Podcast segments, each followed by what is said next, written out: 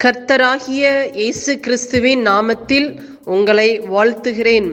Panchkula Bethel IPA சபையின் மூலமாக நடைபெறும் இது தினசரி வேத தியானம்.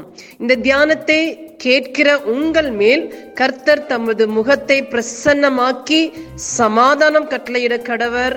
காட் பிளஸ் யூ கர்த்தருக்கு சோத்திரம் இன்றைய வசனம் ரோமர் மூணு. இந்த அதிகாரத்தில் நம்ம பார்க்குறோம். அதாவது கடந்த அதிகாரத்தில் நம்ம பார்த்தோம் ஒரு யூதன் விருத்த சேதனம் பண்ணினவங்க நியாயப்பிரமணத்தில் வாழ்ந்தும் அவங்களால் நீதியை பெற முடியல. அதற்கான காரணம் என்ன? அப்படிங்கிறது இந்த அதிகாரத்தை முதல்ல எடுத்தோன்னே கேட்குறாங்க அப்போ நான் யூதனாக இருந்து என்ன பிரயோஜனம்?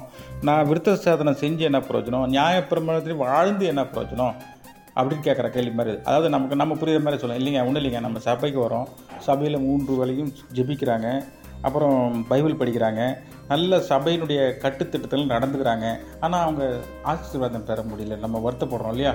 அப்போ அதுக்கு என்ன காரணம்? அவங்க சில பாவக பாவ விதமான காரியங்களை செய்கிறாங்க தேவனுக்கு உகந்துக்காத உகர உகர செய்யக்கூடாத வேலையை செய்கிறதுனால பாவத்தில் ஈடுபடுறதுனால அவங்கள் ஆசீர்வாதத்தை பெற முடியல. அப்போ என்ன அர்த்தம்?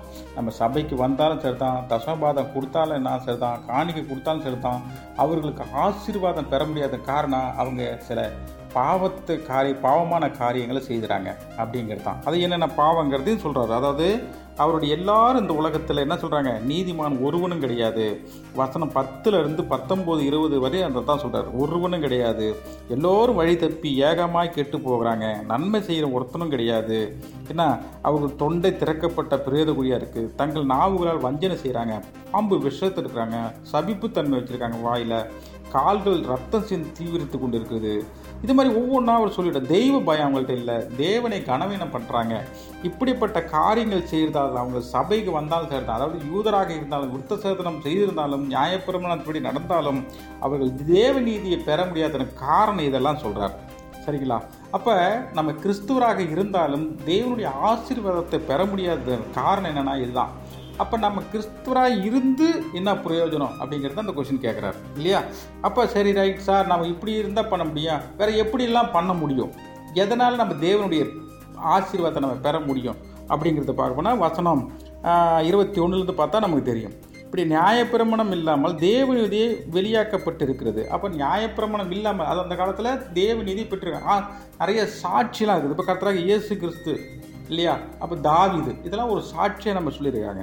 சரி வசனம் இருபத்தி ரெண்டில் அது இயேசு கிறிஸ்துவை பற்றும் விசுவாசத்தினாலே பலிக்கும் தேவநீதிங்கிறார் அப்போ யாரெல்லாம் தேவனுடைய நீதியை பெற முடியும்னா ஒரே ஒரு விஷயம் தான் நீ யாராக இருந்தாலும் சரிதான். தேவ மேலே விசுவாசம் இருந்தால் மட்டுமே தேவநிதியை பெற முடியும். அப்படிங்கிறாரு. என்ன சொல்கிறாரு எவர்க்குள்ளும் எவர்கள் மேலும் அது பலிக்கும். வித்தியாசமே இல்லை. நீ நீ உயர்ந்த நீ தே நீ யூதராக இருந்தாலும் சரிதான். யூதர் இல்லாதவர் அதாவது நீ கிறிஸ்துவனாக இருந்தாலும் சரிதான். கிறிஸ்துவர் அல்லாதவராக இருந்தாலும் சரிதான். இயேசு மேலே நீ விசுவாசம் வச்சிட்டியா? நீ செய்கிற பாவம் எல்லாம் மன்னித்து தேவனுடைய ஆசீர்வாதத்தை பெற முடியுங்கிறது அந்த வசனம் சொல்லப்பட்டு வருகிறது. சரி இது எந்த ஒரு பாரபட்சமும் இல்லை அப்படின்னு சொல்கிறார் சரி சரி. இதுலேருந்து நமக்கு என்ன தெரியுது? நீ எப்படியாப்பட்ட ஆளாக யூதராக இருந்தாலும் நியாயப்பிரமணத்தை முழுசாக கரைச்சி குடிச்சிருந்தாலும் சரிதான். சட்டப்படி நீ வாழ்ந்தாலும் சரிதான். நீ தேவன் மேலே விசுவாசம் இல்லாமல் இருந்தால் கர்த்தராக இயேசு கிறிஸ்து மேலே விசுவாசம் இருந்தால் நீ என்ன பண்ண முடியாதுங்க? தேவனுடைய நீதி பெற முடியாது அப்படிங்கிறது தான் சொல்கிறார் சரியா? அதுதான் சொல்கிறாரு வசனம் இருபத்தெட்டில் என்ன சொல்லி முடிக்கிறார் பாருங்க.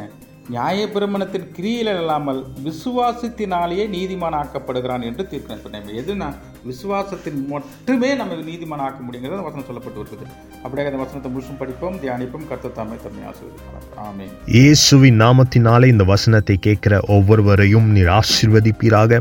உன்னி வேதத்தின் ரகசியங்களை அறிய ஆவிக்குரிய ரகசியங்களை அறிய எங்கள் கண்களை நீ திறந்தருளுவீராக. இயேசுவின் மூலம் ஜெபம் கேளும் நல்ல பிதாவே. ஆமேன்.